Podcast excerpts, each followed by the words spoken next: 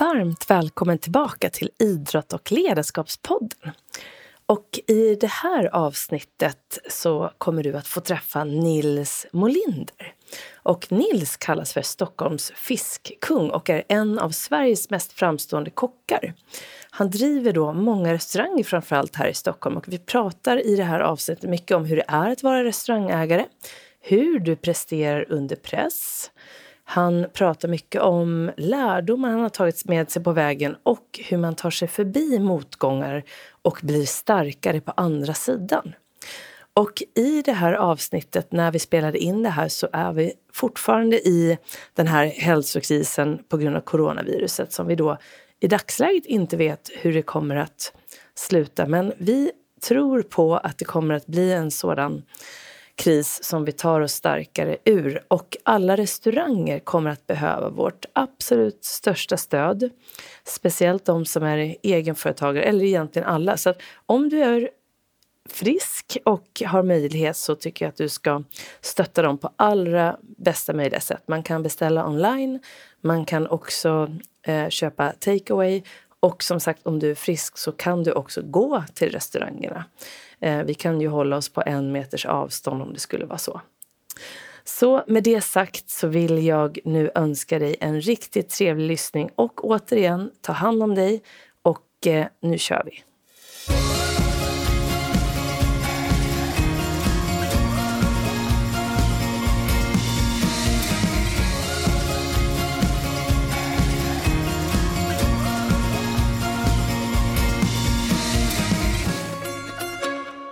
Då är du varmt välkommen tillbaka till Idrott- och ledarskapspodden. Och idag är jag mycket glad att få introducera min nästa gäst för dig, nämligen Nils Molinder. Och Nils kallas för Stockholms fiskkung och är en av Sveriges mest framstående kockar. Och driver ett flertal berömda restauranger runt om i Stockholm. Bland annat Melanders Fisk, Sjöpaviljongen, KB, Världshuset Ulla Vinblad och legendariska Vedholms Fisk. Och Nils driver även utanför krogimperiet den nyöppnade italienska krogen Nostrano på Södermalm i Stockholm. Och han är författare till Fisk och Skaldjursbibeln, Fisk, den ultimata kokboken om fisk och skaldjur.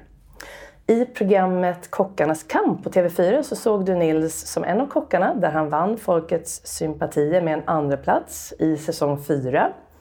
Och att Nils som rensat fisk sedan han var 13 år vann deltävlingen fiskrensning var knappast förvånande.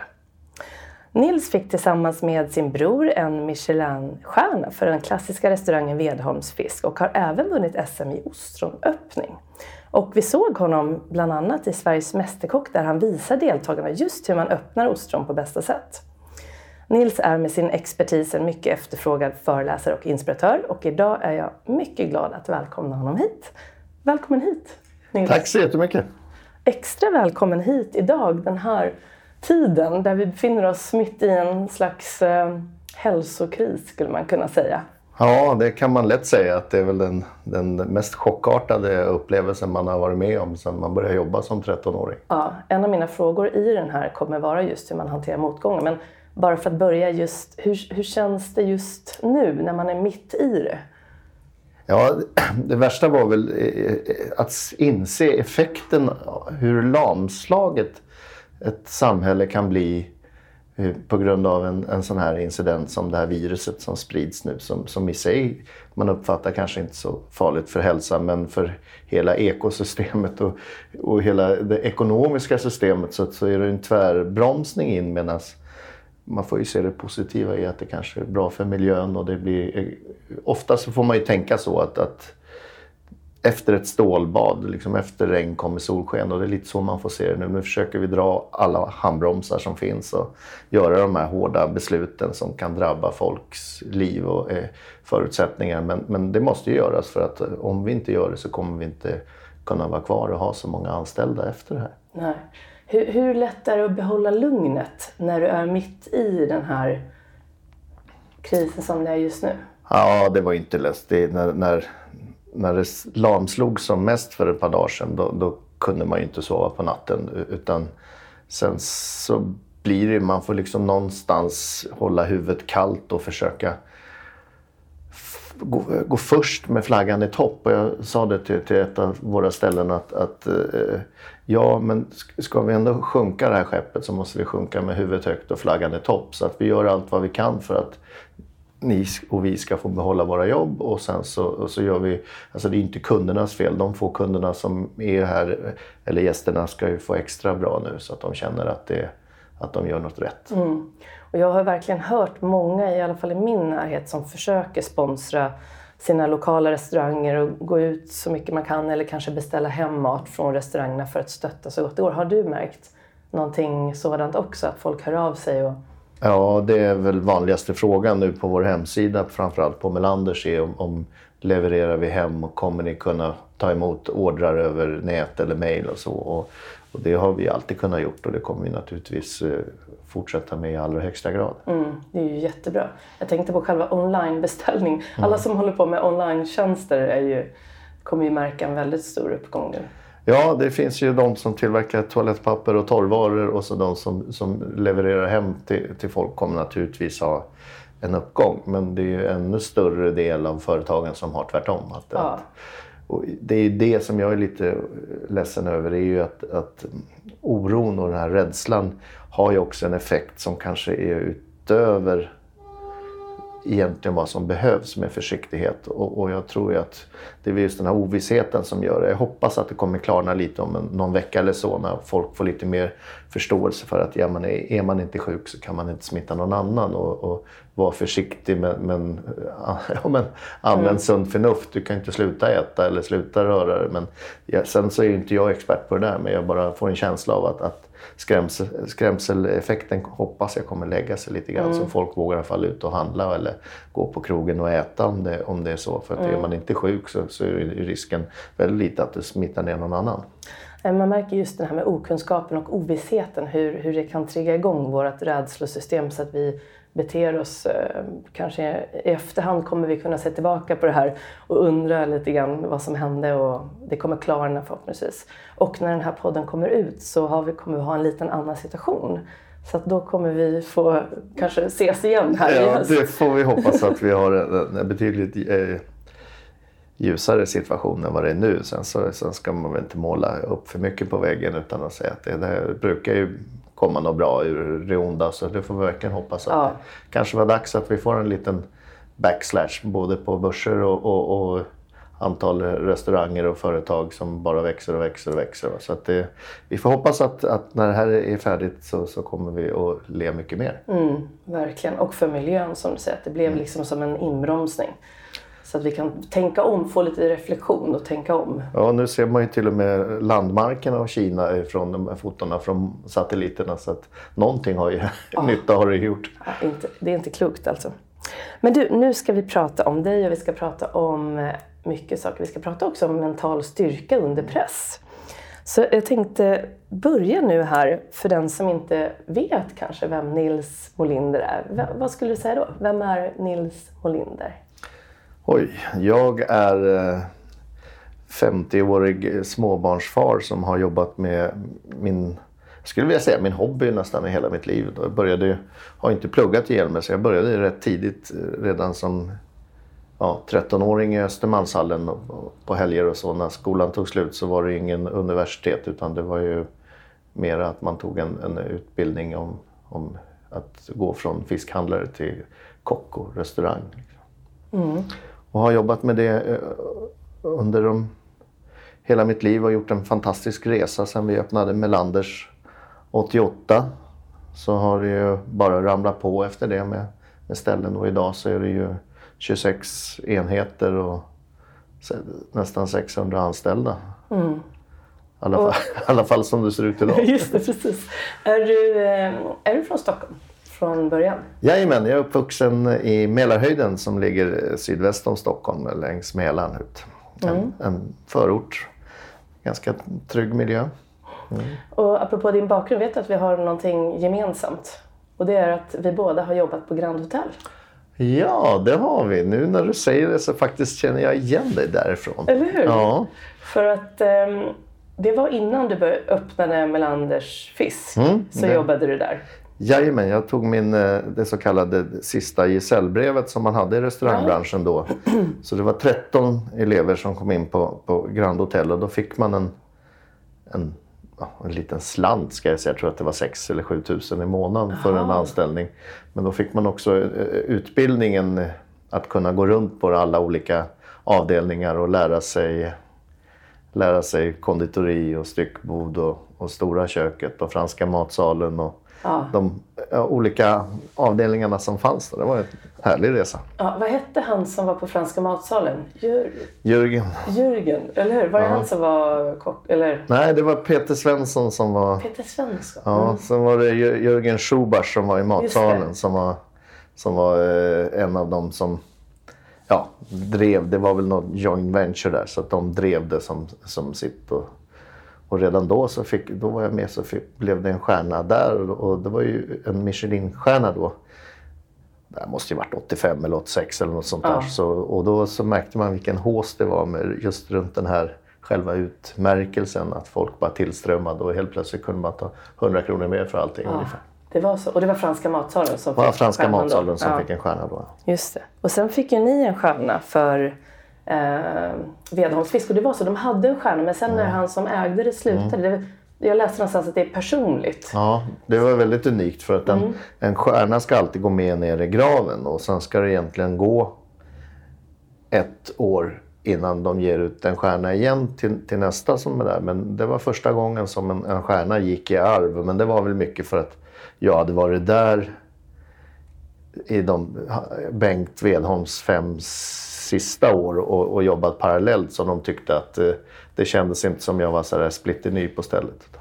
Nej, just det. Och vad betyder det att få, alltså idag finns det fortfarande Michelin-stjärnor, eller hur? Ja. Och är det, alltså vad betyder det att få en Michelin-stjärna idag? Är det liksom det som är, vad ska man säga, det viktigaste eller det bästa som kan hända i en restaurang? Ja, det stora som har hänt där med Michelin-stjärnor är ju att då så var en stjärna det mesta man kunde få som svensk krog och idag så har vi faktiskt en 3-stjärnig. Och att få en stjärna idag tror jag inte är... Men det är ju ett tecken på att man är på väg någonstans. Och så att ofta så går det ju så att man får 1 och sen 2 och till sist kanske 3 om man kämpar och står i. Och får man 3 stjärnor då får man ju en otrolig efterfrågan på... Folk som reser till för att kolla och se vad man håller på med och du får en helt annan uppmärksamhet. Men eftersom jag både varit med att få en stjärna och tappat en stjärna så vet jag att betydelsen för en stjärna det är ju dels mycket för en själv ett tecken på att man gör någonting som är rätt. Och sen så när vi förlorade stjärnan så var jag osäker på om vi skulle kunna liksom fortsätta men vi har ju fortsatt och Vedholms har ju gått som en raket sedan dess ändå. Så att man står inte och faller med det på samma sätt idag som man gör. Utan nu är det ju så informationsflödet från till exempel TripAdvisor. Och sen så finns det ju en amerikansk guide som heter Zagat som är väldigt stor för de som reser från USA och alltid varit. Och där... de har ju sin poängranking och ligger man bra till där så får man mycket amerikaner och sådär. Så att, visst är det av betydelse men jag tror inte att det är... Idag så är det nog fler som hellre vill komma upp högt på Pellegrinos topp 50 restauranglista än att få stjärnor. Just det. Och jag har lite läsarfrågor som jag brukar slänga in här ibland. Och en fråga var om man är ute och reser. Ja. Hur vet man liksom...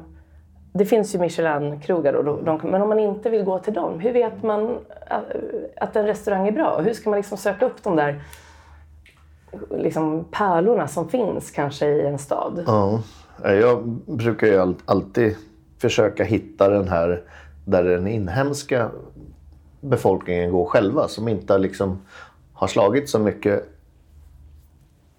bland turisterna än.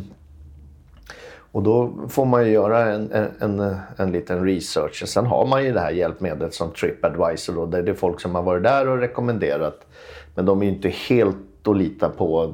Därför att du kan fortfarande som krögare vara med och påverka lite resultatet och sådär. Så att försök att forska lite grann kring vad de som bor i till exempel Berlin går, vilken är deras lokala ställe och äta schnitzel och inte vilket är det hetaste och har varit med i flest James Bond-filmer, för det är inte alltid det som är bäst. Nej. Så att så försöker jag rota rätt lite. Sen har man ju rätt mycket kontakter, så jag brukar planera mina resor väldigt mycket efter att restaurangbesök, åtminstone ett eller två sådär som jag vill se.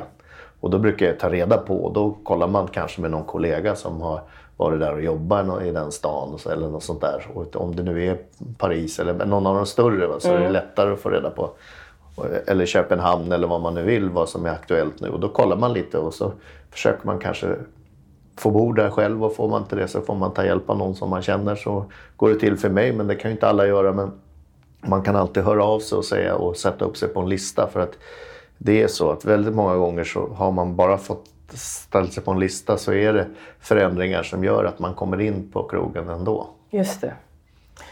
Jag tänkte på, jag har ju kollat på det här Chef's Table och det är ju, väljer de ut lite olika restauranger. Har du varit på någon av dem? Ja. Världens, är det någon där som du... Vilken är den bästa restaurang som du liksom har varit på? Ja, jag har varit på Salade San Rocca utanför Chirona. Mm. Och de är väl väldigt högt rankade. Och det var ju en fantastisk upplevelse på många sätt och vis. Dels så tyckte jag om att det var väldigt prisvärt. Mm. Och sen så hade de det liksom... Det bara flöt på med...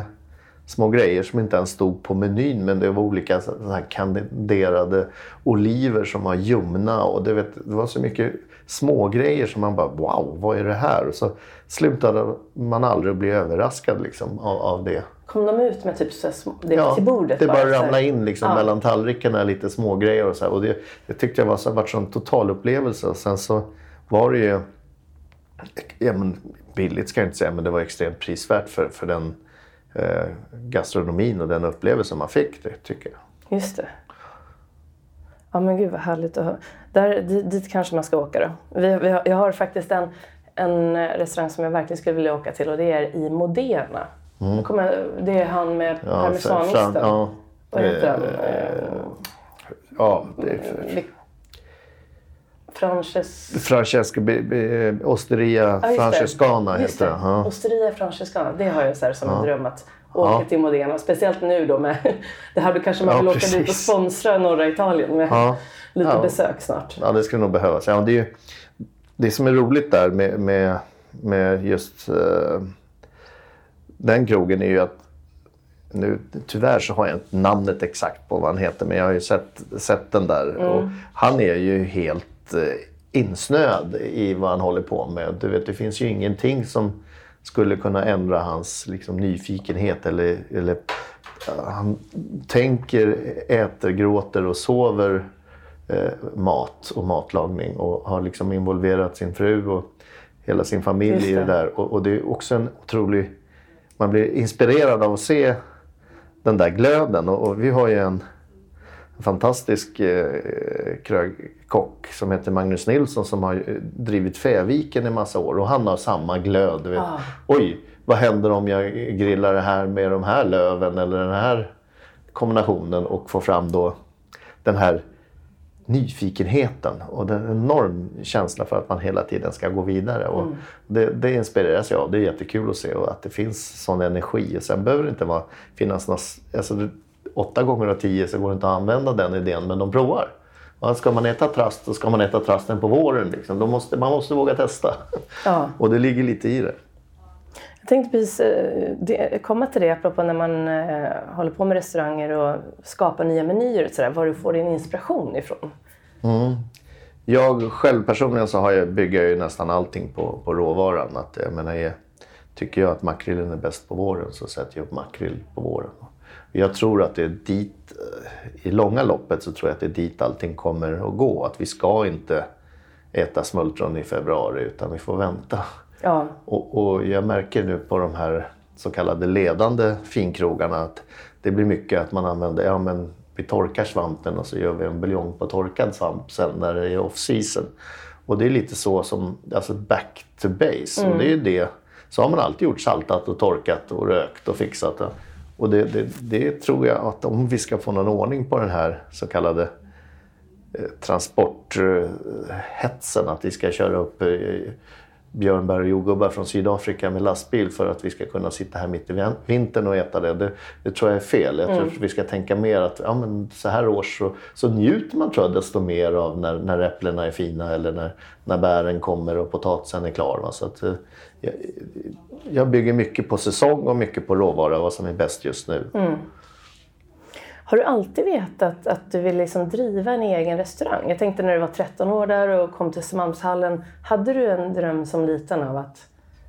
Ja, nej, jag hade nog mer en passion för yrket och så. Sen så har jag en bror som heter Erik som alltid haft en dröm att det ska vara...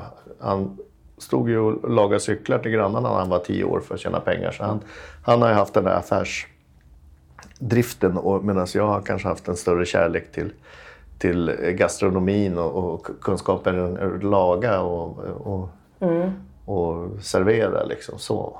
Just det. Mm. Var det som du hade tänkt dig? Att driva en egen restaurang och jobba liksom med det? Jo, det är det ju. Och det roliga med att göra, vare sig man gör en fiskaffär eller restaurang eller sånt där, det är ju att man på något sätt gör det tillsammans med de som jobbar på plats. Så att man blir, när det har visat sig succé, det är de gångerna man har fått ihop den här stämningen där det blir ett gäng. Ja. När man ställer upp för varann och man behöver liksom inte be eller hota eller någonting för att få folk att ställa upp. Utan att det bara funkar per automatik. Och det är de gångerna som man märker att det verkligen blir bra. Resultatet blir bra för att den känslan när det är kul att gå till jobbet, den känns ända ut till gäst utan tvekan. Så märker gästen att här är det bra stämning, hit är det kul att gå. Och det tror jag har blivit, jag vet att det har blivit viktigare och viktigare genom de år man har hållit på. Är att nu är det inte bara vad man får tag på råvaran eller vad den kostar eller vad maten är. Utan nu är det en helhet som gäller att bemötandet man får från man kommer in till man går därifrån. Precis, och det är precis som du säger. Jag har ju jobbat jättemycket i restaurangbranschen tidigare.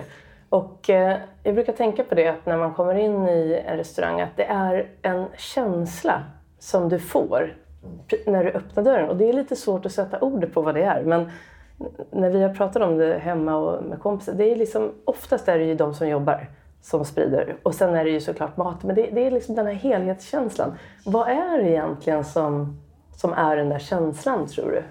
Som man känner som kund när man kommer in. Vi var inne på det lite nu. Men... Ja, det kallas ju snyggt på franska för ambians. Och det betyder ju att ibland kan du sitta i en lokal och man känner här det andas. Om man går ner på KB till exempel, går man in i den matsalen eller bar, så här, det andas krog och trevlig och möten och sådär. Väldigt, väldigt mysigt. Va?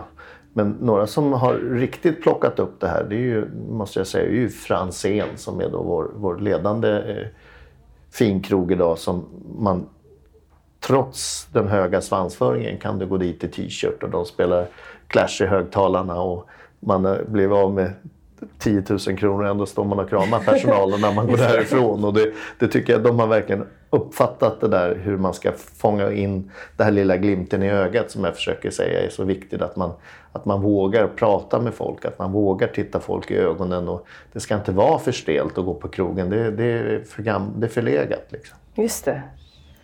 Det är det där jag brukar tänka på det när man kommer till, om man pratar golf, du är ju också golfare. Och du hade 10 handikapp här, apropå. Ja, det är 11 får man nog säga. 11. För att vara höftopererad så är det okej. Ja, men då har du varit på Brohof? Oh ja. Ja. Så Brohof är ju en jättefin, det är ett slott och det är liksom 2 banor. Och jag brukar tänka på det när man kommer till sådana miljöer där man direkt kanske känner, det är ett slott och det är jättefint. Om man nu inte är kanske van golfare eller det är ett nytt sätt. Då är det så otroligt viktigt att de som jobbar där, att det blir den här, som du säger, som Franzén då har lyckats med, att det blir tvärt, att de måste vara extra trevliga, det måste vara extra mysigt när det gäller, för att annars är det så lätt att du får den här förutfattade meningen att nu är det lite läskigt. Så kan jag känna när jag kommer in på en fin krog.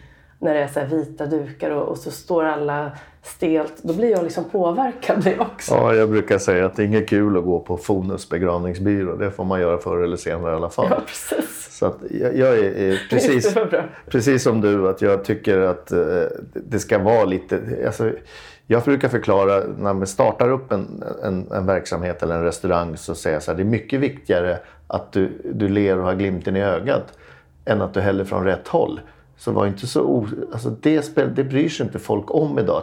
Och tror inte att det fick en som hällde vinet från fel håll eller duka ut från fel håll. För det beroende på om du är vänsterhänt, så är det rätt avigt att duka ut. Mm. Liksom in från höger och ut från vänster. Ibland så är det lättare att göra tvärtom. Mm. Och då brukar jag säga att det är ingen som riktigt bryr sig om idag. Däremot så blir de väldigt besvikna om du inte är glad eller positiv till ditt arbete. Utan så försök mycket hellre att få en bra kontakt med gästen. För då förlåter man alla små fel. Skulle man droppa en droppe rödvin på duken, så då har man redan fångat gästen, så bryr de sig inte så mycket utan blir nästan glada och skämtar om det. Mm. Ja, men precis. Och det är precis det. Man förlåter så mycket. Och det är ju typ ingen som vet om exakt hur man ska göra av gästerna ändå. Det kan ju självklart finnas någon, men de flesta har ju inte jättekoll. Nej, sen tror jag inte man bryr sig så mycket om hellre att man får vin rätt tempererat i tid och att det smakar gott, än att de häller från höger eller vänster. Det är mycket bättre att de står och berättar en rolig historia eller berättar om vinet eller någonting under tiden. Liksom. Mm. Ja, verkligen. Jag tänkte på, nu är vi inne lite på framgångsnycklar. Och du har ju liksom drivit de här restaurangerna länge och väldigt framgångsrikt. Vad tror du att man... Och man möter också många som har som dröm, du vet, att driva sitt eget café eller restaurang eller hotell och sådär. Vad tror du är framgångsfaktorn för att lyckas driva sitt eget ställe? Vad behöver du för styrkor? Mm. Ja, men framförallt så var du inne på det. Du måste ju ha den här drömmen. Du måste ha ett mål. Och jag brukar alltid säga att vi kan inte titta här och nu, utan vi måste måla upp ett moln där vi ska följa med en röd tråd. Den röda tråden är vårt koncept, vilket väg vi tar och hur vi hanterar folk. Och molnet är när gästerna svarar genom att komma tillbaka och uppskattning och få mer att göra och sånt där. Va? Mm. Och där är det ju för att nå dit så måste man ha drömmen om att komma fram. Och så ska man tycka om och ge service. Tycker man att man känner sig som en tjänstejon för att man ger service eller öppnar dörren eller viker servett, då ska man inte hålla på med det. Tycker man inte om service ska man inte jobba i vår bransch. Och det är ju, märker man ju ganska snabbt de som har kommit in fel, som har kommit in i restaurangbranschen därför att, låt säga att det är lite trendigt eller att det kanske är mamma och pappa har sagt att det verkar vara bra, kul grej. Utan jag tror att de som hittar gastronomin, och det är ju den här känslan, jag brukar säga så här, det är en passion. Det är oftast, ska jag nog säga, att det passar ganska bra att ha ADHD eller något sånt här. Man har svårt att sitta still, för det är en bransch där det är välkommet att man är lite rörig, men kanske inte, om man kan få utlopp för det på ett positivt sätt, så tycker jag att det har varit väldigt... väldigt bra att ha stora delar, framförallt på kökssidan, som har den här driften och energin som många gånger de patienterna eller människorna har. Ja. Ja, patienter kanske var människorna. Ja. Mm. Och det tror jag är stora framgångsnyckeln, är ju att man måste vilja lära sig hela tiden, vilja gå vidare och vilja anta utmaningen. För det är ju väldigt få branscher där man är så pass engagerat med varandra, så att jag tror inte elektrikerna har så här stora sammankomster och utnämningar. Nej. Och ryggdunkarträffar, som jag brukar säga, men man lär sig också väldigt mycket genom vad andra gör, hur gör ni det och vad skulle ni göra, och det är en fantastisk bransch på så sätt och vis att man får lära känna alla andra som jobbar med samma sak, som har samma intresse. Just det. Och hitta nya råvaror och så här, utveckla de här små grejerna som man nästan i detalj nördigt kan gå in i för att hitta en lösning och gå vidare. Mm. Vilka är de största hindren, utmaningarna? Helt klart så är personalen det svåraste. Mm. Att som det ser ut i dagens läge så får man inte ens tag i dålig personal. Liksom, utan då måste man bygga upp en stab. Dels så måste man liksom lita på folk, och sen måste man vara en del av av rörelsen. Och därför så gäller det ju, som jag tror att kanske har varit min fördel, att jag inte så mycket sitter på kontoret. Jag gillar helst att stå längst fram eller med gänget och säga så, men så här gör vi, vad tycker ni? Man kan inte vara Gordon Ramsay som står och spottar någon i ansiktet på 20 centimeter för att de har skurit löken för stort eller för litet, utan då får man visa och göra om, gör rätt. Och då kan man berätta, ja men den här löken kan vi ha till skygrytan, så får vi göra ny. Alltså, ja. Så att man inte skrämmer iväg dem, för jag tror att de där tendenserna har kanske en påverkan att skrämma iväg de bästa eller de många. Många av de bästa matlagarna kommer aldrig riktigt fram, för de tycker inte om miljön. Nej. Sen kan de ha en fantastisk fingertoppskänsla för att få fram smaker eller kreativitet för att hitta nya passande kombinationer och så. Men de skräms iväg av den som det då var ganska hårda miljön, och det har ju svängt helt. Idag så är ju branschen väldigt mycket vi och mycket hjälpas åt och jag brukar säga att om man ska ha ihop ett bra kök så måste du ha en mix. Dels av ålder och erfarenhet och dels av kön.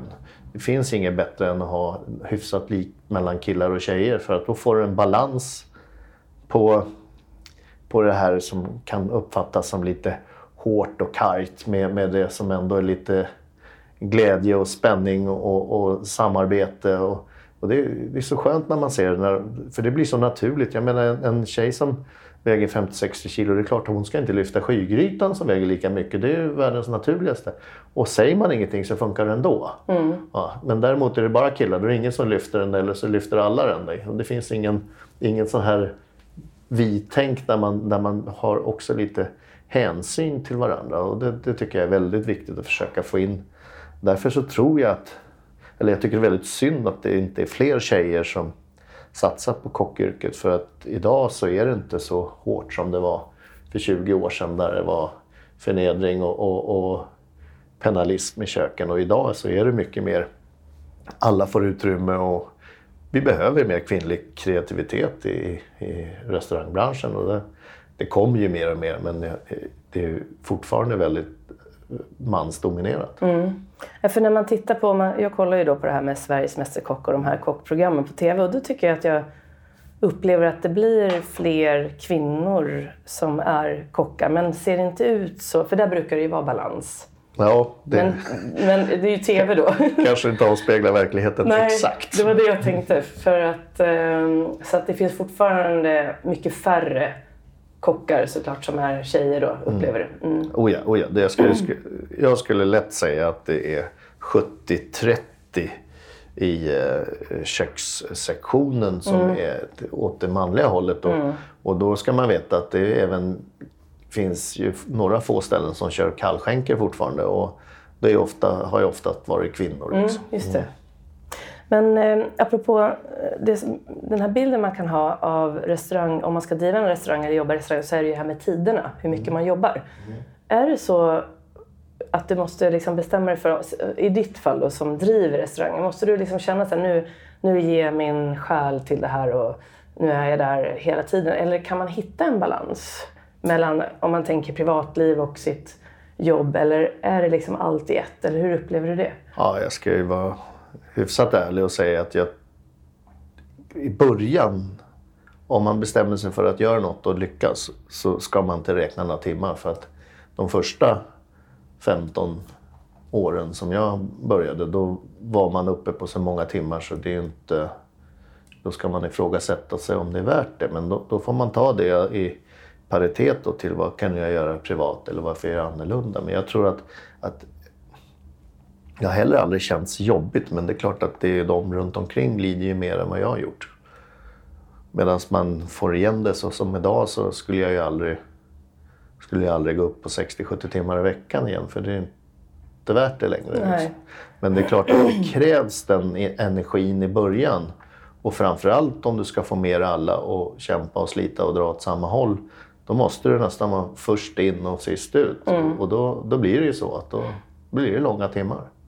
Jag tänker, för du är också entreprenör. Jag känner igen det där från golfbranschen, att när jag började som från restaurangbranschen in i liksom mer tränarrollen och med golfen där. Att i början, när jag, på den tiden så jobbade jag också hur mycket som helst. Hela somrarna, det var kvällar och det var helger och allting. Och sen någonstans när jag blev 35 någonting, då var det ju familj som var på gång. Och då märkte jag att nu behövde man liksom förändra det. Men kan det vara så att man behöver göra de där, vad ska man säga, hundåren? Och då är det ju ännu viktigare att man har passionen. Ja. För att då är det ju värt det. Och sen får man ju då ha den här balansen att prata med dem runt omkring sig. Att har man då en familj tidigt, då får man ju liksom på något sätt försöka få med dem på tåget. Eller?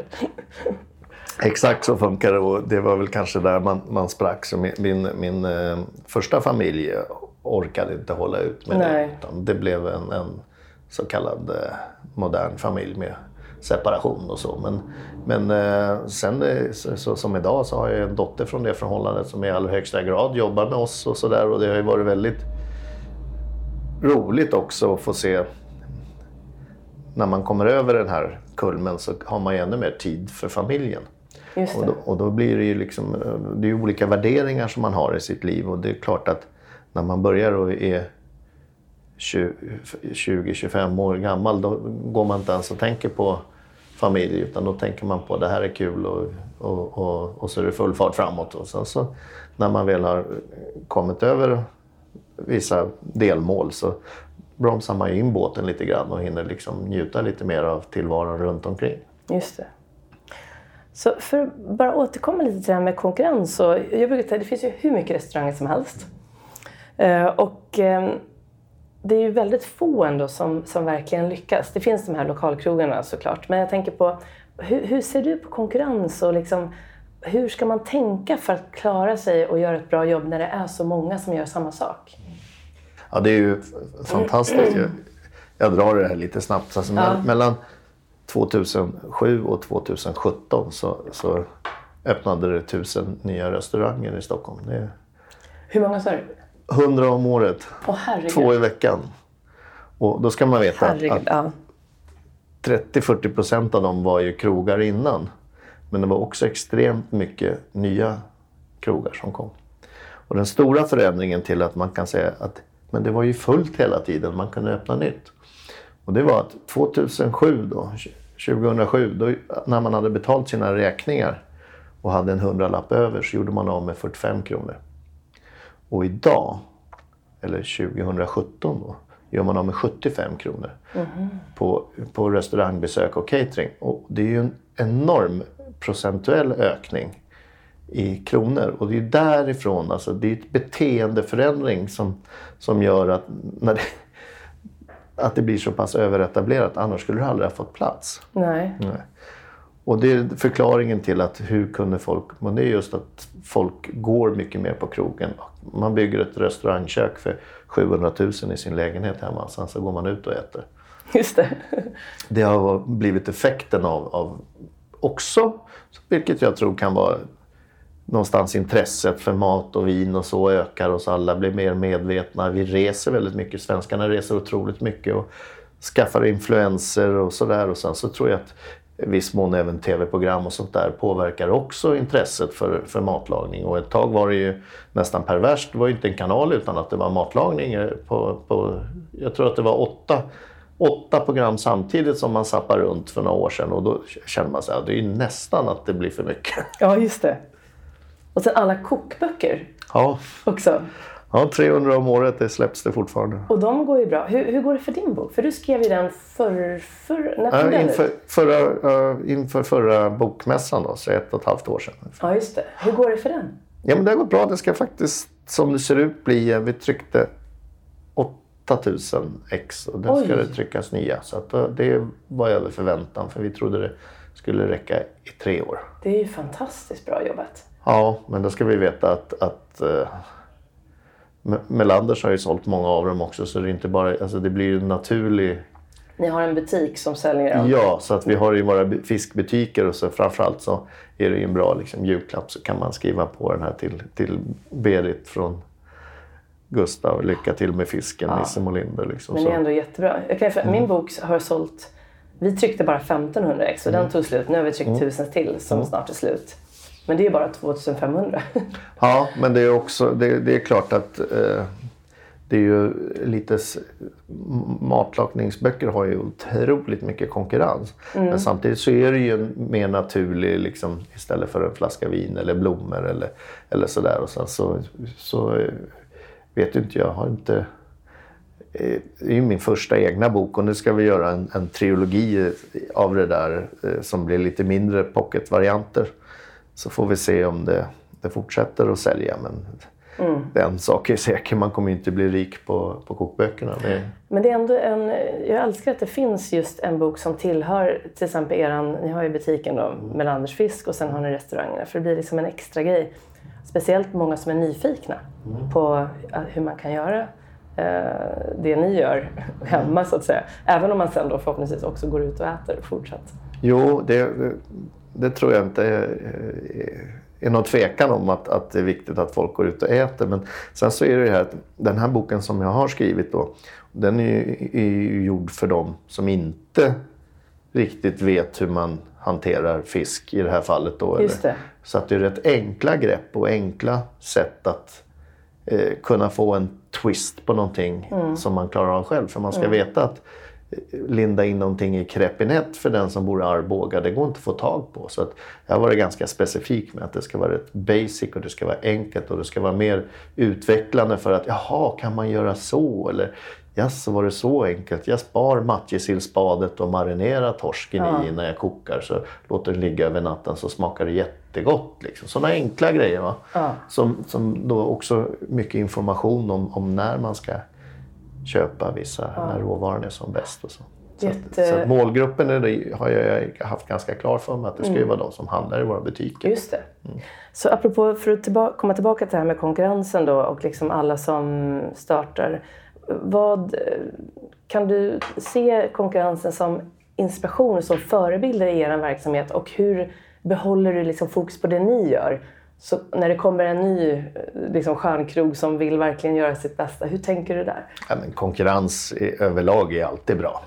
Och det är lite grann så att man kan inte i dagens läge luta sig tillbaka och sitta stilla i båten, utan man måste själv hela tiden bli bättre, och det är ju det som är konkurrensens uppsida, för att det är ju inte så bra om det är inte så bra för mig som för gästen, men samtidigt så är det ju bra för mig att man inte stannar av utan att man fortsätter framåt, och det är ju konkurrensens fördel. Att när jag öppnade krog på 90-talet, då räckte det att ha stor, stark, liten, stark, mellanöl. Och idag så måste du ha 2 A4 med olika öl och ale och hopp och hipp och happ, vad de heter. Det. Men det är också för att medvetenheten hos gästerna är så mycket bredare idag. Och det gör ju att man drivs framåt. Och nu är det ju i allra högsta grad, måste jag säga, en kunskap på vin som man måste täcka.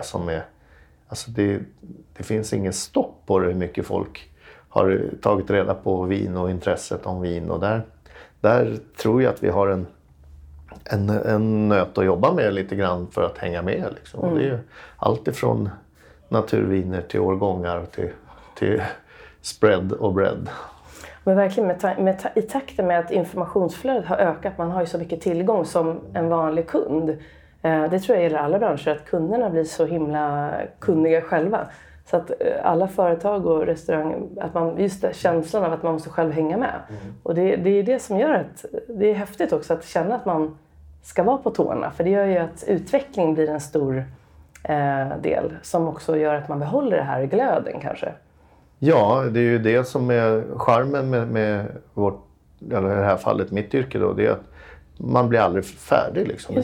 Man kan fortsätta i all evighet och lära sig nya grejer och försöka hänga med och tänka rätt och tänka om och göra fel och göra om och göra rätt och sådär. Ja. Och det tror jag är en stor del av glädjen i att man har nästan aldrig tråkigt på jobbet. Nej, precis.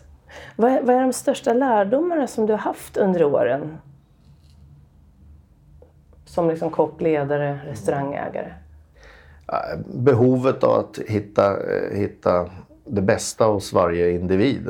Och det är ju så att kanske en person som i det här fallet, nej, du är helt urusel på att jag säger bara använda kniven eller något sånt där. Men ha en fantastisk sinne för att kanske hygien och ordning och reda. Och då är det ju mycket bättre att man liksom anpassar sig. Ja, men då är det ju bättre att egenkontrollen handlar hos den som är bra på det och hacka lök hos den som är bra på det. Och att just den här personkemi och kännedomen som man ändå har insett hur viktig den är, det tror jag är den största lärdomen, att det är det man får ut mest av själv också. Mm. Just det. Och för att gå vidare, apropå driva eget och där vi är just nu också, där det är mycket press, att prestera på topp. Så jag tänker på kockar, när jag ser på, det jag har sett är ju då dels på tv, men sen när det är väldigt mycket att göra i en restaurang, så blir det ju väldigt mycket press. Och just det här att maten ska gå då från spisen till gästens tallrik. Och ibland väldigt tidspressat. Vad krävs för att lyckas prestera på topp under press? Ja, det som det handlar om i det här fallet, så är det ju en form av stress. Men jag vill inte säga... Det är en ganska positiv stress. Om du bara kan hantera den eller lära dig hantera den, så är det ganska positivt. Och kroppen tar inte så mycket stryk av den här positiva stressen som till exempel man gör av negativ stress, där man inte kan koppla av när man kommer hem och de där baksidorna. Det som jag känner är, jag kommer in i ett stadie när det blir sådär, man brukar säga i restaurangbranschen att nu sitter vi i klistret eller i skiten eller vad man säger, och då gäller det liksom att bara komma över på andra sidan. Och det som jag gör är att jag kliver man ofta in genom att ta befälet, man höjer rösten lite grann och så är man tydlig och så stänger man av radion och sen så är det liksom bara fokus, och där kommer det ju fram. Erfarenhet betyder ju en viktig roll där, för då lär man sig liksom hur man ska lösa den här. Jag vet inte om alla kan se det framför sig, men i restaurangbranschen så handlar det om att man får små lappar som kallas för bångar framför en, som berättar att bord 7 ska ha en sån, och bord 8 en sån, och bord 9 så vidare, så vidare.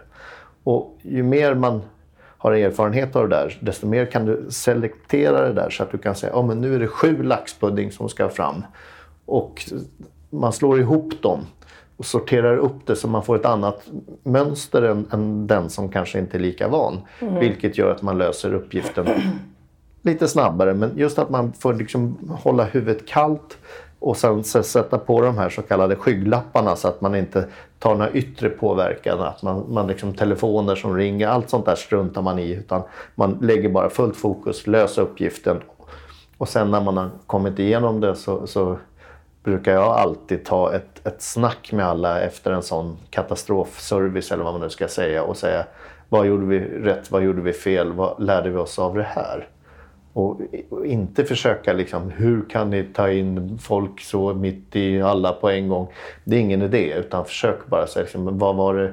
Ja, då kanske man inte ska lämna ut menyerna till de stora sällskapen, utan man går fram och säger att idag har vi det här, och sen får de menyn. För då kan man få dem att... För det är lika jobbigt att göra 7 laxpudding som en. Liksom. Just det. Så ledarskapet blir ju enormt viktigt i en sån där situation. Och att just så här hjälpa dem där. Ja. Att ge dem en uppgift att fokusera på. Ja, och då får man prata i de termerna att nu då i det här fallet kunde servitrisen gjort någonting annorlunda. Ja, hon kunde ha sagt så här att idag så ska vi äta det här. Och så får de fundera och sen får de menyn. Men får de sitta 10 minuter i menyn, då blir det garanterat en av varje. Just det. Och det kan ofta ställa till det då, som i det här fallet för ett restaurangkök. Att, men då blir det bordet jättejobbigt. Just det. Så hur lär man sig det här? Du pratar om erfarenhet. Men är det någonting som har gjort att du har blivit liksom ännu bättre på det, tycker du? Ja, alltså det är ju just den här att man... Det kommer ju lite grann med självförtroende, att man vågar ta plats. Jag brukar ibland förklara det som att en matsal eller mitt arbete är ibland som en teaterscen. Liksom. Man går ut och tar sin vita rock och tar emot folk, och så säger man så här ska det vara. Och då följer de en. Och jag gör det inte för att de ska följa mig, jag gör det för att det ska bli enklare att komma fram till den här lösningen. Så att så fort jag är på någon plats där man säger oj, nu börjar det bli mycket. Och då säger jag så här, men då är det bättre att jag går ut och delar ut menyerna och tar emot folk. För då gör jag mest nytta, för då kan jag säga så här, har vi fyra här. Ja, är man klok så äter man skagen, för det går i alla fall fort, och så är man med det. Då fattar man, då fyra skagen, och så har man löst den uppgiften, så är det bordet borta. Liksom. Och det är ju den känslan att våga prata med folk som är viktig. Att man inte tar befälet utan att vara otrevlig. Just det. Hur var det att vara med på TV och laga mat, apropå press? Ja, blev det stor skillnad där? Ja, det var det. Alltså, de här tävlingarna var ju en enorm press på. Och sen så... Hade du upplevt det tidigare i verkliga livet, den pressen? Eller blev det på ett annat sätt? Ja, men det blir ju som en tävling. Det är ju som en ostrontävling till exempel. Det har ju också den här. Men det är ju bara en press om 3 minuter. Det här kunde vara... stopp, och så ska vi ta om det, och sen så ska man på det igen, och samtidigt som tävlingarna var på blodigt allvar liksom, och det man var rädd för, det var ju, man ville inte åka ut först, det var ju bara det som man hade som mål, åk inte ut först, allt annat är okej. Ja. Och det var ju en press, men sen så också en press att kameran är på från 6 på morgonen när man borstar tänderna till 1 på natten, och sen blir ju det liksom 10 minuter TV av det till sist. Så att man låg ju som på någon form av vuxenkoloni där med tävlingar och god mat och dryck i 3 veckors tid. Liksom. Ja. Det blev en press. Så man var helt... Jag vet att vi hade jag kom hem en dag där runt skolavslutningen, om man var borta 2 veckor så skulle man tillbaka. Och då jag var helt urlakad. Jag bara låg hemma, så jag behövde inte säga att jag är hemma till någon ens en gång. Så det var bara... För då behövde man bara slicka såren. Men man tänker inte på det när man är på plats på samma sätt. Men är helt utmattad vart man till sist. Vad lärde du dig om? Var det någonting som dök upp som du lärde dig om dig själv som du blev förvånad över? Ja, förvånad. Jag vet inte. Jag har väl i och för sig varit med ett tv-program och så tidigare. Men det här var ju som personligt format. Och jag var ju, tillhörde ju den gruppen som inte var speciellt förberedd på, utan jag åkte bara dit liksom, och försökte på något sätt bara vara som jag alltid är, som vilket jobb som helst ungefär. Och det visar sig att det var ju liksom melodin när det inte var tävling, så var ju det bästa. Sen klart att det hade varit smartare om man hade tränat på grejerna, men samtidigt så är det ju... Det var inte, jag vet inte, hela mitt liv har varit så att jag inte så bra förberedd, med när jag vill göra det så gör jag allt vad jag kan. Liksom. Ja, och det gick ju väldigt bra.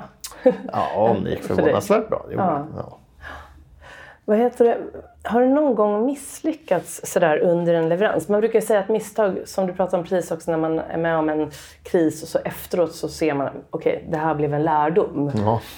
Vad har varit ditt, har du några sådana misslyckanden? Under en leverans eller något? Ja, jag har en stor beställning på 450 personer som skulle ha skaldjursplatå. Här är ganska många år. Och vi har pratat 450 hela tiden. Och så kommer vi dit och nu kommer vi med maten. Och så säger jag, ja visst. Ja, och så sitter vi dem så här. Så alla 750 ska ha maten samtidigt. 750, så här. Och hade med mig mat för 450. Och då kan man ju säga att det var ju inte... Den stressen är ju inte sådär underbar att hantera. Men man fick ju försöka lösa det så gott det gick. Så, men det löste sig. Men det var ju några då som fick kanske vänta lite för länge innan deras skaldjursplatå. För jag var ju tvungen att åka direkt och hämta alla humrar vi hade på varenda fiskaffär. Och så tar de dit och delar dem och lägger upp dem vart efter. Så här. Och så kommer det ju nästa bil med mera grejer. Så. Men för det var det jag tänkte, om du hade liksom produkter till allt. För det var ju 300. Ja. Det var ju inte så lite som saknades. Nej, och jag vet inte vad det där... men det löste sig. Och sen så är det ju så att, jag menar det... Det som är viktigt i det här fallet är ju att alla får sin hummer. Sen om du får 6 räkor eller 12 räkor, det spelar ju ingen större roll. Du blir mätt ändå. Precis. Men det var just det här att jag tror att kunden kan vara glad att det var jag som var där. För jag tror inte någon annan hade fått fram skaldjur på så kort varsel ändå. Sen är det klart att det var ju på den tiden när allt var inte skriftligt på samma sätt, utan man pratade telefon mycket och gjorde upp och så skrev man ner, och sen så bara och så var man där och tittade. Jag tänkte inte på om det var 450 platser eller så. Nej. Så att det var ju lite rörigt, men det var en sån gång som jag vet att det här det kändes så där just där och då. Men sen så kunde jag varit ju nöjd och betala för alla 750. Men det är klart att det hade varit lättare om jag hade vetat om det innan. Och där får man ju skylla sig själv. Då lärde man sig att det är kanske bättre att man är flera som går på de här mötena. Eller, så att man inte tar allting på huvudet själv med en klackspark. Utan det funkar inte alltid. Liksom. Nej. Men just det att misstag blir ju alltid lärdomar. Utan misstag kan man liksom inte riktigt heller utvecklas. Förr eller senare så kommer de. Inte för att man ska sitta och vänta på dem, men när de väl kommer. Och då lär man sig också hur man agerar. Ja, i allra högsta grad så är det ju i misstagen väldigt stor visdom efteråt. Och det ska ju gudarna veta att allt man har gjort har inte blivit bra. Men jag tror inte så mycket hade blivit bra om man inte hade gjort fel heller. Jag tror inte någon som egentligen vet facit och kan alltid om det här funkar med som gör den otroliga olika bredden som vi gör. Det är skillnad om du gör en hamburgerkedja och så sätter du ut samma olika städer, att då kan man förvänta sig att det blir samma succé. Men om man ska göra allt ifrån irländska pubbar till stekhus och fiskaffärer och viltaffärer och allting, så det är klart att man måste få gå på pumpen några gånger innan man är klar med sin karriär. Och vi kom in lite grann på mål och drömmar förut ju. Och apropå motivationen nu, speciellt om man kanske är med om en motgång och ska resa sig upp igen. Så den där drivkraften kan ju då komma från en dröm och ett mål man har.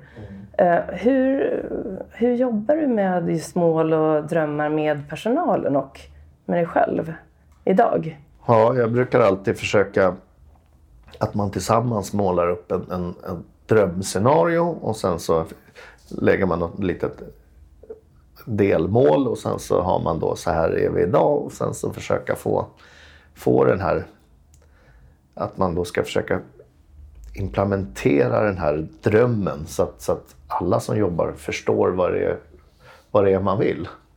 För ibland så när det kommer någon så vet de inte att de ligger lite mera flat, och jag tror att man ska liksom hela tiden ha en strävan uppåt. Och det är ju det som också är mitt eller vårt ansvar som ägare för ställena, att förklara för de som jobbar att det är väldigt viktigt att man når de här. Och det är inte alltid bara, det är så mycket lättare att få det på siffror, visst, men det är inte det som är passionen. Liksom. Nej, man har en budget är inte alltid, sen är det jättekul att nå och slå budget, men att det finns också servicemål och responsmål. Och jag är inte så där säga att det är så livsviktigt med utmärkelse, men däremot så vill man ju jättegärna få ett bra gensvar, bra gehör för det man gör. Och hur följer man upp målen? För det brukar jag, just att om man har ett mål, och som sagt är det ett budgetmål, det blir inte så mycket känsla i det. Nej. Men då har ni servicemål och andra.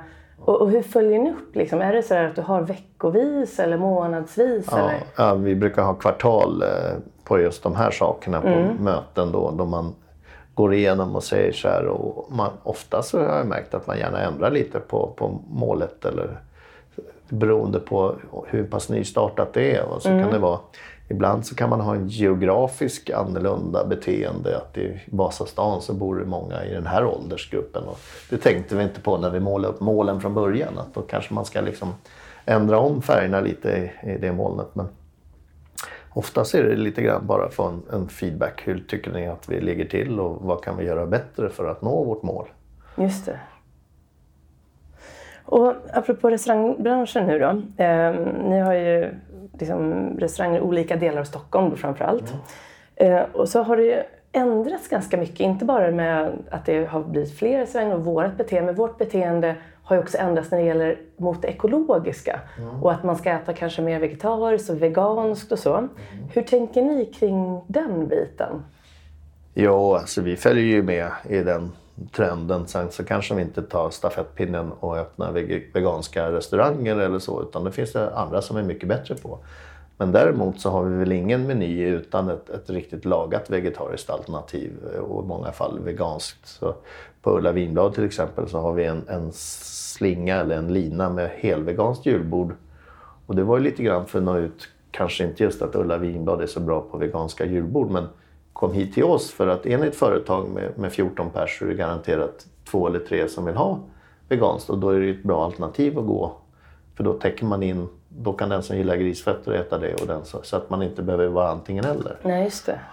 Och det tror jag är det kommer vi ju att fortsätta med, och sen så är det, jag välkomnar ju att det ökar, grönsaksmängden ska ökas på tallrikarna och proteinet ska gå ner lite grann. Och proteinet, då menar man då fisk eller kött eller vad man nu, det kan ofta vara umf eller veganskt sojabaserat också. Så men det jag menar att i min värld så är det ju det som man sa sovelom förut som ska minska, och grönsakerna ska uppgraderas. Eller? Just det.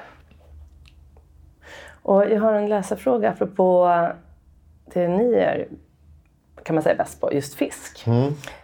Hur ska man tänka när man ska handla, eller så här, hur ska man tänka som privatperson när man köper fisk och skaldjur? Apropå det här odlad fisk kontra vild fisk med lax som vi pratar mycket om. Hur tänker ni där? Eller hur ska man tänka där som privatperson? Det är ju privatpersonerna som påverkar, så att vi gör åtgärder, och vi har ju valt nu att till exempel med laxen då, så vänder vi oss till Skottland och Färöarna och sånt som garanterat inte har någon antibiotika utan har en ekologiskt odlad lax. Får vi tag på vild lax, vilket inte är så lätt för att vissa, ja, det är så mycket svårare med storleken. Fördelen med odlad att du vet ju precis hur den har levt, hur länge den har levt, hur stor den är, och så kan du få den, nu vill jag ha den, så får du den på en gång. Ja. Så att där kommer den odlade laxen att hänga kvar lite grann. Sen ska man ju veta att odlad, man säger ofta så här att odlad fisk, det går åt 4 kilo fisk för att få fram 1 kilo odlad fisk. Ja. Och det stämmer ju, men i vilda livet så är det ungefär samma. Så att en vild lax äter också 4 kilo fisk för att bli 1 kilo större. Liksom. Så den är nog... Men det som jag tycker är obehagligt är just de här att man tillsätter massa mediciner för att få dem, och det tycker jag inte känns bra. Så att jag skulle tänka som privatperson, om jag nu inte behövde äta odlad fisk, så skulle jag ta en fisk som är för säsongen. Till exempel nu är det gott om gös. Då skulle jag äta gös, så skulle jag vilja veta var är gösen fiskad.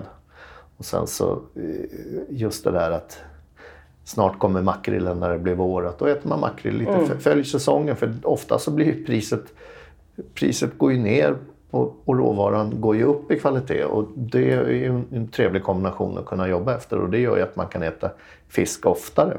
Just det. Jättebra. Och sen kommer också lite frågor om din egen matlagning. Lagar du mycket mat hemma? Oh ja. Ja. Så du känner att du blir inte trött på det när du kommer hem och vill, liksom, utan du är lika, tycker om det hemma. Ja, det gör jag. Och sen så slipper jag tvätten, så då lagar jag hellre mat. Det är jättebra. Vilken är din favoriträtt? Ja, det där. Jag brukar alltid få den frågan, och då svarar jag färska räkor utan att blinka. Men det är inte så mycket matlagning i det. Men det är fortfarande en av de grejerna man kan äta varje dag. Men om jag skulle välja någonting, så just nu så är jag ju... rätt mycket inne på husmanskost. Jag gjorde oxrullader häromdagen. Och det var det är då tunt skivad innan lår som man lägger lite späck och saltgurka, så rullar man ihop dem, och så sätter man en tandpetare, och så steker man dem, och så bräserar man dem, och så slår man på grädde, så blir det en god gräddsås. Och de ska ju koka klart liksom, så att det håller man på länge. Och det är jäkligt gott med riktig husmanskost, måste jag säga. Så att det får jag väl säga, oxrullader. Så som det ser ut idag. Sen så är det ju klart att man gillar ju mycket av det goda. Just det. Och vilka ingredienser kan du inte klara dig utan i ett kök? Salt skulle jag ha svårt att vara utan. Sen är det ju... det mesta går med bara salt, men ingenting går utan, kan jag tycka. Nej. Och hur tror du att framtidens restaurangutbud kommer att se ut? Säg Melanders Vedholms alla om 5-10 år. Ja, jag tror att det kommer vara en liten blandning. Jag har ju den uppfattningen att Ibland ska man bara förvalta ett koncept eller en krog, som till exempel Vedholm, som vi har en väldigt positiv trend i tack vare att idag om man ska gå ut och göra av med 2000 på krogen så vill man veta vad man får. Och det får du där, du får finaste råvaran och du får liksom piggvaror och sjötunga och ganska enkelt. Men du vet också vad du får, medan de andra finkrogarna ibland har avsmakningsmeny och så kommer det in 11 rätter, varav egentligen så vill du bara ha 3 av dem. Och där tror jag att i och med att vi har legat still i båten där så har vi haft en uppsida på det, därför att folk är så pass medvetna om vad de vill ha. Så där hoppas jag att vi kan ligga kvar i båten. Det har ju funnits sedan 84 på samma koncept och det kommer få fortsätta några år till så länge vi har råd. Eller så länge det är någon som vill ha oss. Yes. Men sen så vet jag att på Melanders nu så går tankarna vi har nu i Q2 här nu, planen att vi ska ha en grön kvadratmeter på varje fiskdisk, så att vi har ett alternativ för de som vill ta ställning själv och om vad man ska äta. För det är väldigt svårt då att följa någon form av lista, utan vi kan ju inte som ICA-affären äta, men vi säljer bara lubb och kummel och MSC-märkt och sen så tjänar vi pengar på tandkrämen. Utan vi måste ju någonstans ha ett bredare utbud och lämna över ansvaret lite till den som handlar, att ja, men jag vill ta ställning, ja men då får du ta de här musslorna eller de här fisken, för de är garanterat helt MSC. Men sen så försöker man ju att mer och mer, fisket framförallt blir ju mer och mer riktat, så det blir ju fler och fler arter som kommer in i MSC och det är ju positivt. Mm. Och sen så tror jag att det är ganska övertygad om att det blir mer och mer efterfrågan att någonstans någon form av näthandel liksom inte ligger så långt bort i fasen, för att jag skulle tro att om 5-10 år så är det säkert en 10% av omsättningen eller mer ändå baserat på näthandel, om jag skulle spå någonting. Mm. Och vad har du själv för framtidsplaner? Gå i pension. Nej. Just det. Nej, har du någon sån tidsplan liksom? Nej, utan nu är man väl lite så här att nu har vi gjort de här stora satsningarna med NK och nya Östermalmshallen, och att lite grann kommer det ta några år att sätta det, och sen så får man väl försöka se. Det är klart att nu drömmer jag inte om att öppna ett ställe till, så är det inte, utan nu är det mer att försöka förvalta och få allting att funka och just det. Så att man har en organisation man kan vara stolt och många som medarbetare som man är stolt över själv också. Det är ju väldigt, väldigt fint där vid NK. Jag var nere där för inte så länge sedan, första gången faktiskt. Mm. Och det ser ju fantastiskt ut. Ja, det gör det. Verkligen. Men hur länge har ni varit igång där? Ett år. Mm. Och det är... Ja, det var inte roligt nu, för nu får vi liksom gå emot NKs hårda regler och stänga igen lite så mycket. Alltså, så att man inte har det blödig ut.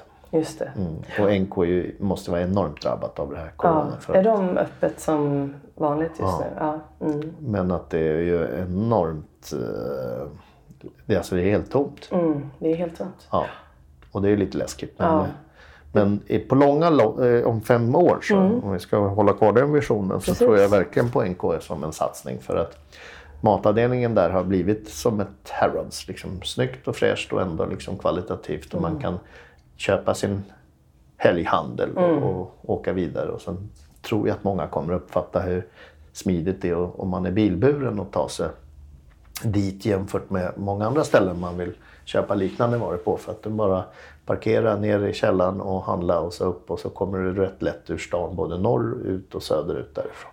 Mm, ja, så är det verkligen. Mm. Och jag brukar avsluta podden med att be om du fick välja 3 saker att säga till den som lyssnar, som just nu kanske drömmer om att bli kock, driva sitt eget ställe och det här med att lära sig verkligen kunna prestera på topp och må bra på vägen. Vad skulle du säga då? Då skulle jag säga att Håll liv i drömmen, alltså. Det innebär att känna passion för det du gör och gläds åt att ge folk service och det. För då håller du vid drömmen så är det mycket lättare att nå målet. Om du har byggt upp en dröm så är det mycket lättare. Sen att jobba som kock under press. Det tror jag inte man ska vara så rädd för, utan tillsammans så klarar vi av det. Och den känslan som blir efteråt när man har klarat av de här pressarna, det är ju en lite euforisk känsla, med lite, man får lite nästan som ett glädjerus. Och det är ju just det. Så, ja, helt seriöst, hur kul är det att jobba på bank? Nej, det här är roligare. Så att satsa, våga och vinn. Liksom. Ja. Vilken bra, alltså just det här att efter en motgång så blir det nästan eufori. Mm. Och det är det som vi kommer känna efter den här motgången också, som vi är just när vi spelar in det här avsnittet. Ja. Och det är det vi får hålla bollen på. Hoppas. Hålla fokus på. Ja, vi får verkligen hoppas att det blir så. Och jag tror att ditt starka ledarskap som jag vet att du har, som också är väldigt ödmjukt, kommer att hjälpa din personal och dina restauranger att klara sig väldigt bra ut ur det här. Det är jag helt säker på. Ja, men vi behöver allas hjälp, så är det. Mm. Mm. Och det kan vi avsluta med att säga nu, att jag hoppas att jag kommer ut med det här avsnittet snabbt och att vi uppmuntrar nu alla att stödja Melanders Fisk och Vedholms och vilka andra restauranger är det? Ja, vi har ju Ulla Vinblad och Ångbåtsbryggan och Konstnärsbaren, Sjöpaviljongen, Southside Pub, Gamla Tre Tunnor på Hornsgatan. Det är en salig blandning. Ja, och så NK där. NK, Östermalmshallen, Täby, Vaxholm. Ja, och det mesta går ju att beställa online.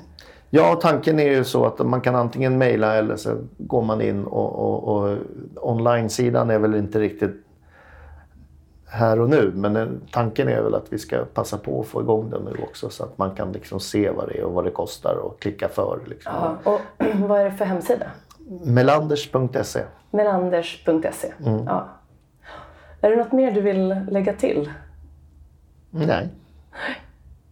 Fantastiskt att du kunde vara här, Nils. Otroligt glad att du kunde komma hit idag och dela med dig av allt det här. Och jag är säker på som sagt att det här kommer gå hur bra som helst. Det är tufft nu, det kommer gå hur bra som helst och vi kommer att stötta så mycket vi kan. Och tack igen. Tack själv. Att du var med. Ja. Tack.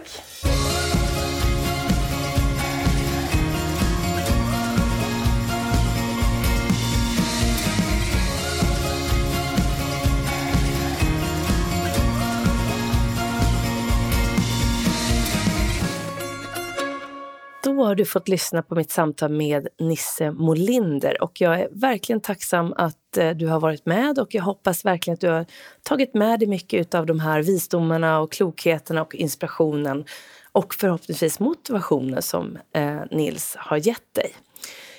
Och så återigen så hoppas jag att du har möjlighet att stötta restaurangbranschen på det sätt som just du kan och även alla andra egenföretagare som kämpar mycket just nu. Så jag önskar också att du ska ta hand om dig själv och att vi tar hand om varandra och att vi återigen kommer ihåg att vi kommer att gå starkare ur det här. Vill du lyssna på fler avsnitt i Idrott- och ledarskapspodden så hittar du dem där poddar finns, också på Spotify. Och så hoppas jag att vi ses här snart igen. Tills dess, ta hand om dig som sagt och så önskar jag dig en fortsatt trevlig dag eller kväll. Hej då!